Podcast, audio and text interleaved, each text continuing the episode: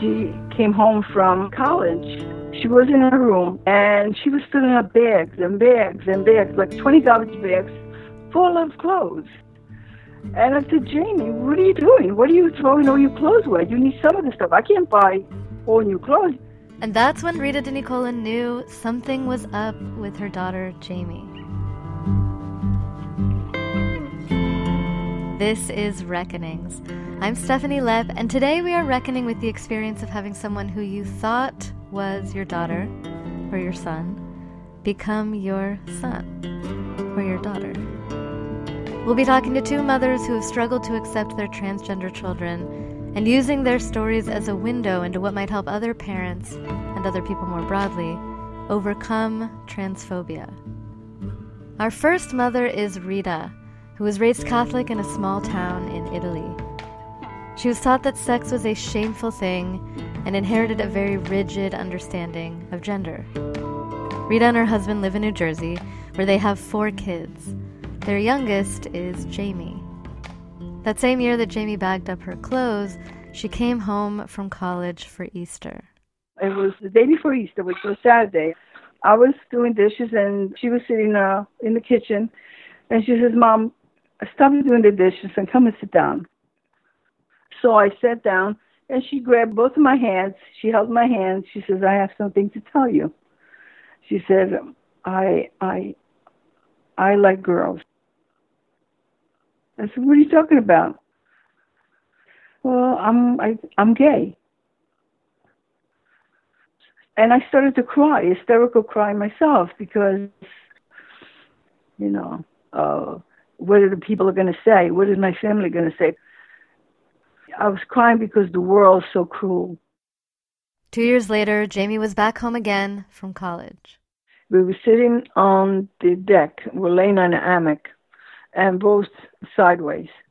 And he said to me, Mom, uh, I think I don't feel like a girl, even though I have, you know, the genital to be a woman, but I feel like a man.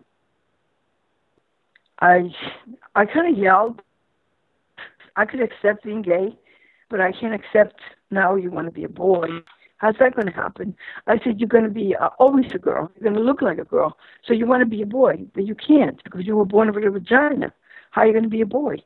You know, I was so crazy about it. I said, Now you, now that's too much. I can't take this. Uh, I'm I'm okay with you being gay, but this is too much. Uh, I started to get depressed. I was crying. Hmm. So I I couldn't understand. Yeah. It's like I I still can't talk about it. I'm okay with it. Um, because I couldn't understand. I said, "Why do you want to be a boy? You're a beautiful girl."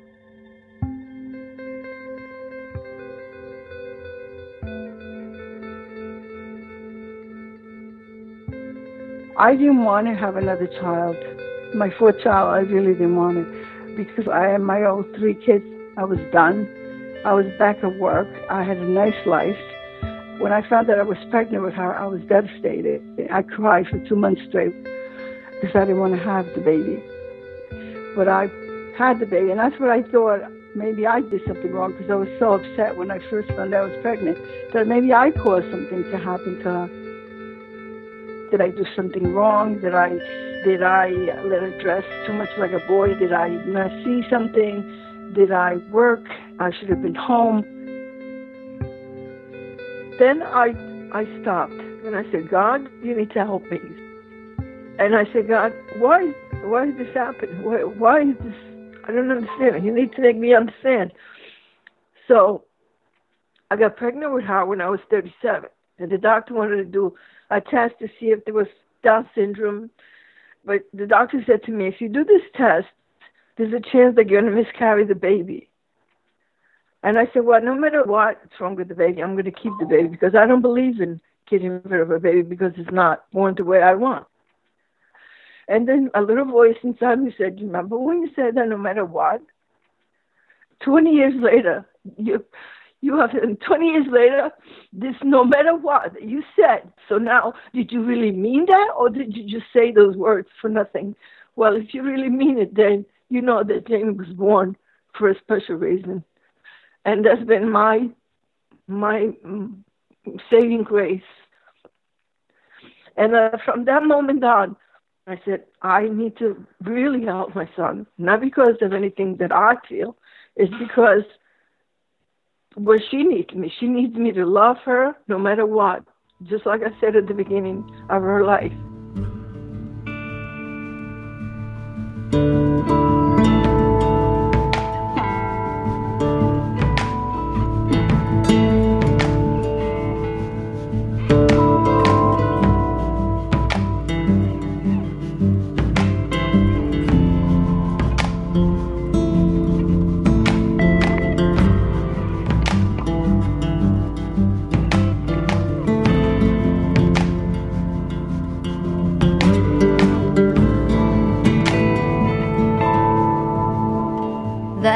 LGBT Center's Leadership Lab studies how to move public opinion on LGBT rights. And through a lot of canvassing, they've learned what works. Which is not giving people information about LGBT discrimination or questioning people's sense of empathy, but simply asking people questions about themselves and letting them come to their own conclusions. So, for example, on the issue of gay marriage, do you know anyone who's gay? Oh, your cousin's gay. What's your relationship like with your cousin? Oh, you do the holidays together every year, and your kids love him. A- and his boyfriend, too. Oh. Are you married? Tell me a little bit about your marriage. Oh, your marriage is one of the most important things in your life. Does your cousin know how you voted on gay marriage? How do you think he'd feel if he found out? And suddenly, this person who loves his gay cousin and loves his marriage looks inside himself and realizes he's not living his own values. And in a matter of minutes, he changes his views on gay marriage in a sustained way. The Leadership Lab has these conversations on video, and they are incredible to watch. And Reckonings will be inviting you on an expedition to canvas with the Leadership Lab to learn how to have these transformative conversations. So stay tuned for that. For Rita, it wasn't a conversation with a Leadership Lab canvasser, but a conversation with God. But by the same token, she didn't have to be aggressively persuaded to accept Jamie, because she already had acceptance inside of her. She simply needed to look inwards and rediscover her vow to love her child no matter what. But Rita still struggled with fear for Jamie. Six months before Jamie came out as trans, at his university, Rutgers, a freshman named Tyler Clementi was cyberbullied about his homosexuality and committed suicide. It could have been my son, could have been my daughter killing uh, herself, himself he's not gone like Clementi. And at least I have a chance to tell her I love her. I'm still scared. I'm still scared how people are going to treat him. I'm scared that if he's in a club and and somebody's ignorant about trans people or gay people, that they might hurt him. I pray for him every single day. It's an ongoing fear for me. And even though Rita didn't lose her child, She's still mourning the loss of the child she thought she had. I felt like I lost my daughter uh, because I had all these plans that doing different things with her. I would never go shopping for a wedding dress or, you know, things like that that you don't even think about. But then all of a sudden they hate you. My daughter is no longer daughter, it's my son. It doesn't change my love for yeah, but it's just it's it feels like a loss of a child. You have to shift all your thoughts and all your dreams, your dreams of them having a child, and that that that that was taken away from me and from her. I thought she would give me a grandchild, and then they started these shots without even discussing it with me. So it was too late for her to save her eggs Oh, yeah. to to have a child. I said, Jamie, you should have came to me before you started the shots. I can't. We can't do anything about it now. Would Jamie have wanted to see? Yes, Jamie cried. Jamie cried. Jamie doesn't cry, and I couldn't fix it. I Yeah. couldn't help. I couldn't help him Yeah. uh, because he realized that he's no longer able to have his own biological children. Ah, so that's a big one.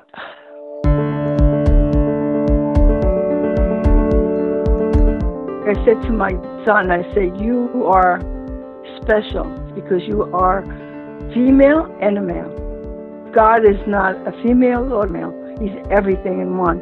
And I said, You are privileged to have the same feeling that God has.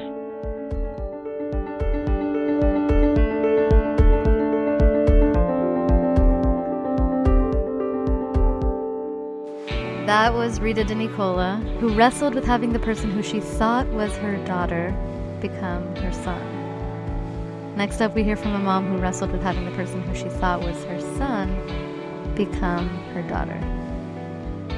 But first, a note on names and pronouns. They are messy. In Rita's story, by request, we only use the name Jamie and not Jamie's birth name, but we kind of go back and forth between he and she. In this next story, we try to use the name and pronoun that corresponds to where we are chronologically, which gets a little messy. But the messiness is meaningful. It is a part of these stories, and of the fact that maybe we have to get a little messy in our words and in our minds in order to disrupt our narrow views of gender and build new ones that accommodate everyone, including people who are gender fluid and don't permanently identify with one gender. And with that, over to Catherine Hyde in Baltimore, Maryland. I was a tomboy, but I was stuffed into a dress every Sunday, and I bonded with my dad over baseball. It was my favorite thing on earth to do. So I always wanted a boy. I wanted someone to play baseball with. So Catherine was thrilled when her only child was, in fact, a boy.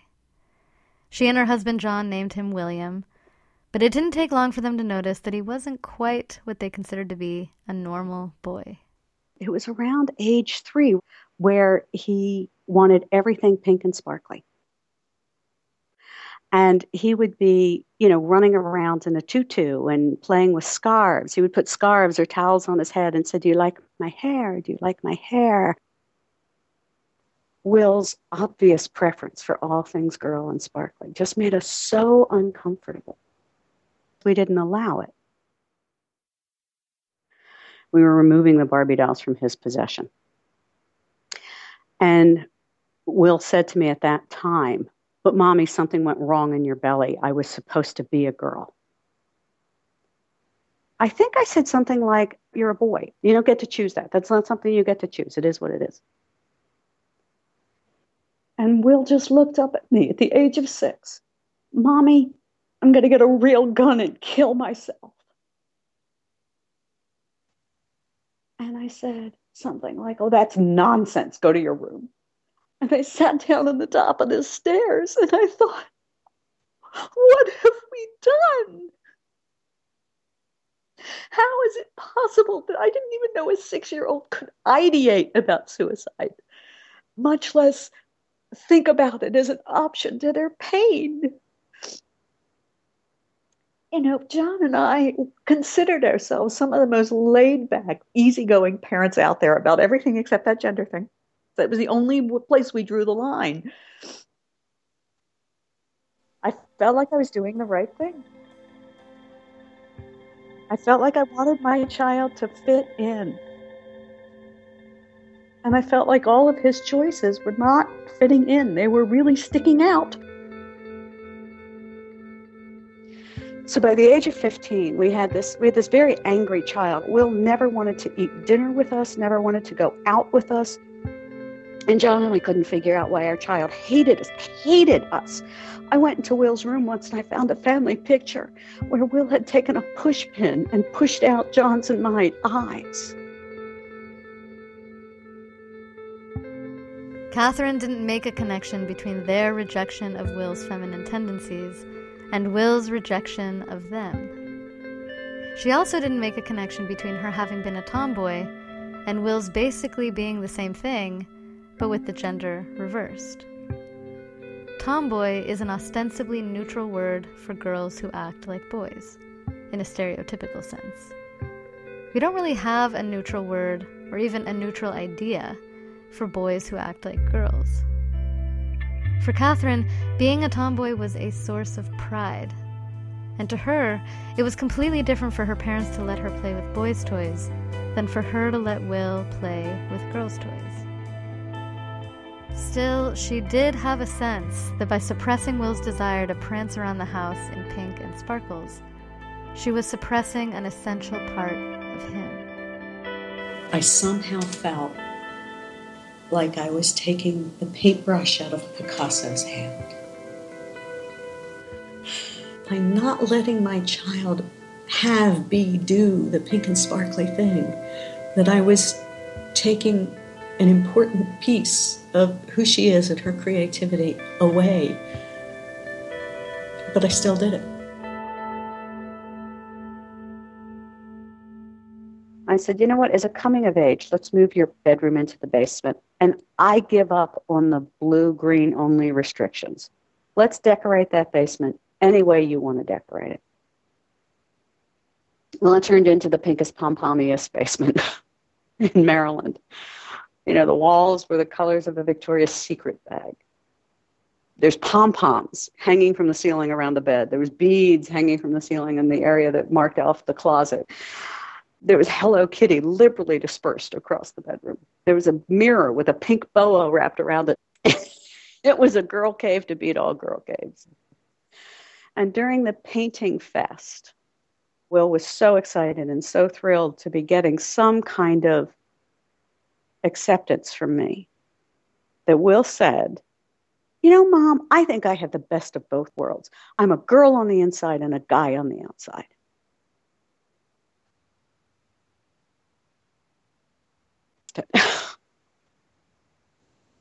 and I said in anger, You can be as gay as you want, but if you go trans on me, it's on your own time, your own money, and out of my house.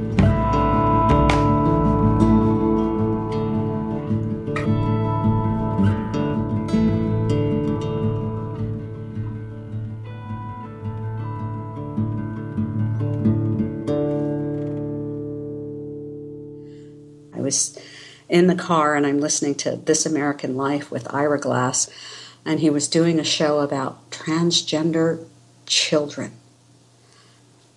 And on this show, they were talking to a family whose six year old child was identified male at birth, but this child knew herself to be female.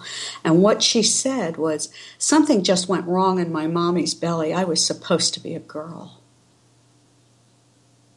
and you know, of course, I, I heard my child's words.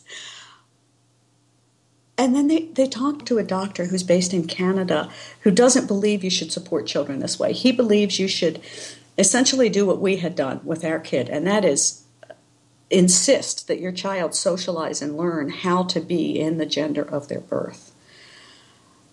And this other side was talking about how gender identity is something inherent but for these special kids, if you support them and allow them to express in the gender they know themselves to be, that they're happy. And I sat there in my car and I thought, my kid's not happy. I stole a happy childhood from my kid.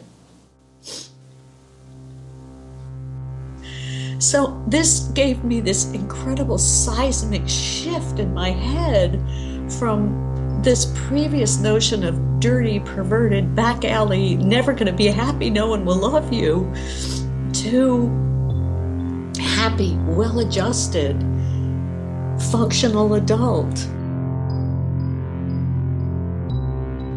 At some point, I was ready to talk to Whitney, and I called her up from the girl cave and I said, um, I slammed the door on you being trans pretty hard a month ago. And I said, Well, I've heard about these things called puberty blockers, and if you want them, I commit to you, I will get them for you. And they'll pause time, and we can figure this out as a family. Are you interested? And she said, No. Can I go back downstairs? And I said, Yes. And I was congratulating myself for dodging that bullet and patting myself on the back for being such a great mom for even asking. And two hours later, she came upstairs and said, Mommy, I want those things that pause time. She had spent those two hours, she didn't tell me this for years, but she'd spent those two hours in bed thinking, Is this a setup? Am I going to get slammed down again? Or is this a real opportunity for me to move forward? And she decided if it's a setup, she's no worse off. She's just going to get yelled at again. If it's not a setup, it could be a key to what she really wanted. And how did you feel when she came back and said she wanted the puberty blockers? You know, actually, I think I felt a little relieved. It explained so much. After that conversation, Catherine dove into the transgender space. She joined PFLAG, a national organization supporting the families and friends of LGBTQ people. She organized a family trip to a transgender conference in Seattle to mark her and John's transition to embracing Will as a transgender woman. And then, for Will's 17th birthday, Catherine took her to a special kind of show she knew Will would love. The woman who did the fourth number also did this MC at the end of the show where she called up people who were getting married or having a birthday. And she asked anyone who's having a birthday. Well, Will popped right up there. She took a look at what Will was wearing, which was a real short pink skirt and a real low cut pink top. And she said, What's your name? And Will said, William. And she almost fell over, I swear. she sat back, she looked Will up and down, and said into the microphone, Where is your mother and what is she doing letting you out of the house like that? Of course, I'm in the audience. I'm taking pictures, right? I'm, I'm taking pictures. That's what she's doing. Gift, she's right? in the audience taking pictures. So I just kind of, Will pointed at me and I smiled over my camera and waved at her. and Will said, I want to be a drag queen. Into the microphone? Yeah. He uh-huh. told, she, Will told the drag queen, I want to be a drag queen. They invited Will to do a number, and she had decided on Whitney for her female name. So they introduced her as Whitney Gucci Goo, and she came out and did a Gaga number. I think it was Love Game, and she earned $52 in tips in three minutes. Oh, wow. But the thing is, I sat there at that table watching my kid perform, and I saw, for the first time in what, 14 years, I saw my happy baby again.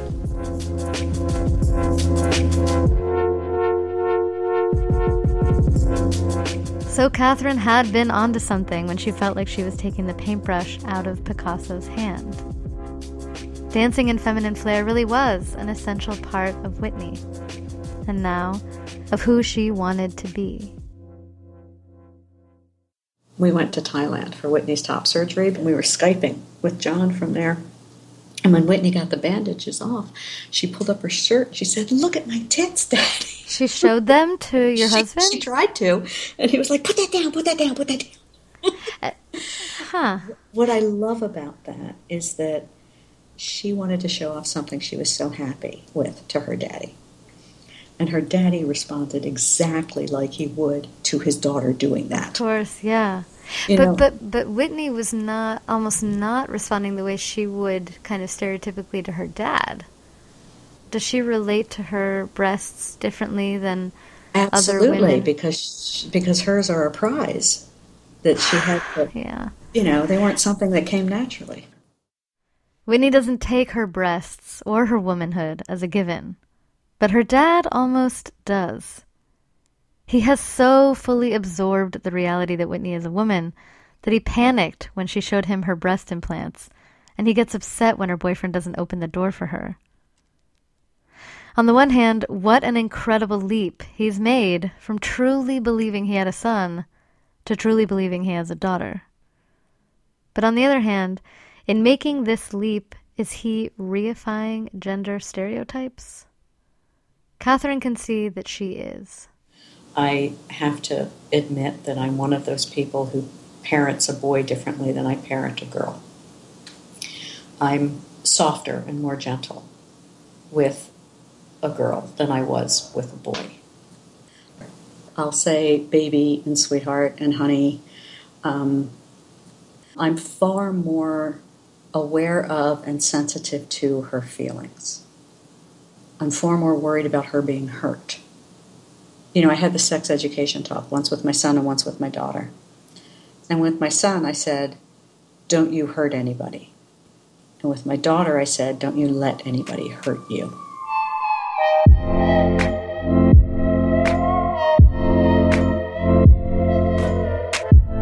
We'll be back to Catherine in a sec, but a quick interlude to ask Have you noticed how the audio quality on my guest side of the conversation is oftentimes not very good? Like uh, in this episode? That's because good audio quality costs money, and money comes from having an ever bigger and more enthusiastic audience. So please love up on Reckonings on Facebook at facebook.com slash reckonings on Twitter at Steph Lepp, on iTunes, super big thumbs up for iTunes reviews.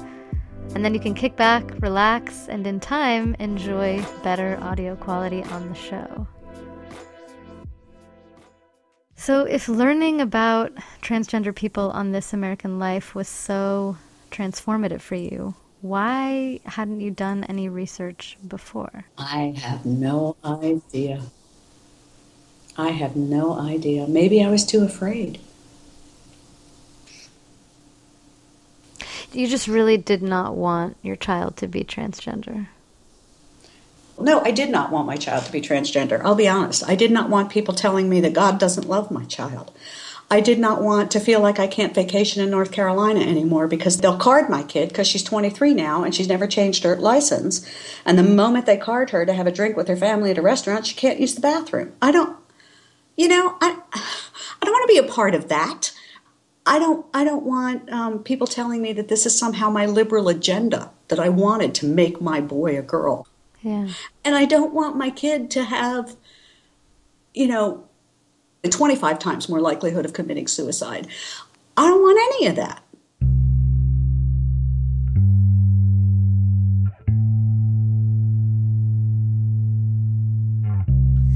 Being the mom of the drag queen, it's like I didn't want to be a mom of a trans kid. I didn't want to be the drag queen mom either. I just thought you want to be in the single most ridiculed, denigrated subset of a subset of a subset. But I've gotten to the point where I'm really proud of my kid and how comfortable she is in her skin and what a fine performer she is. I'm also very proud to be the mom of a drag queen because it says that I'm okay with different. And that's been an incredible journey, considering how hard I fought to have my child not be different. My child taught me unconditional love. That's the gift Whitney gave me. When she stayed with us at 15 and let us make this journey as a family and, and waited for her dad and me to figure it out, to come along, she taught me what it's like to love somebody, even if they don't understand you, but to just love them and that's something parents are supposed to give their children, and we didn't give that to our child. But she gave that to us.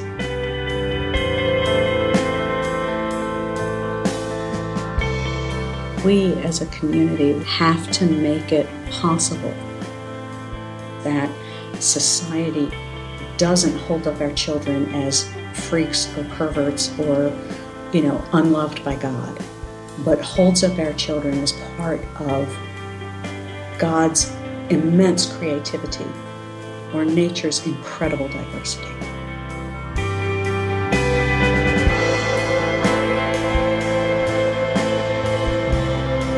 One of my absolute favorites is when she does the number for Frozen, Let It Go. She comes out in a blue gown. She has a wig that is braided around the front like Elsa wore hers. And she'll come out as the music starts, and she'll start the number, and she'll get to a point where it's called the reveal, where she'll take off the blue outer garment, which is a robe like thing, and underneath she'll be in a very sparkly, silvery, or blue beaded outfit that doesn't cover very much. She had these magnificent cone tits that were just so wild and wonderful. While Elsa was growing up, they wouldn't allow her to be who she was.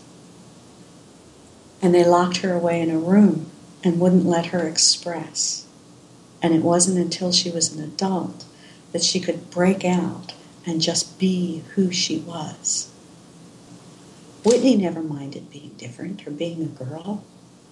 She wanted to celebrate that. We wanted to shut her down. And that wonderful line let it go, let it go. The cold never bothered me anyway. Let it go, let it go. Can't hold it back anymore. Just kidding. There is no way Reckonings could afford that license. At least, not yet.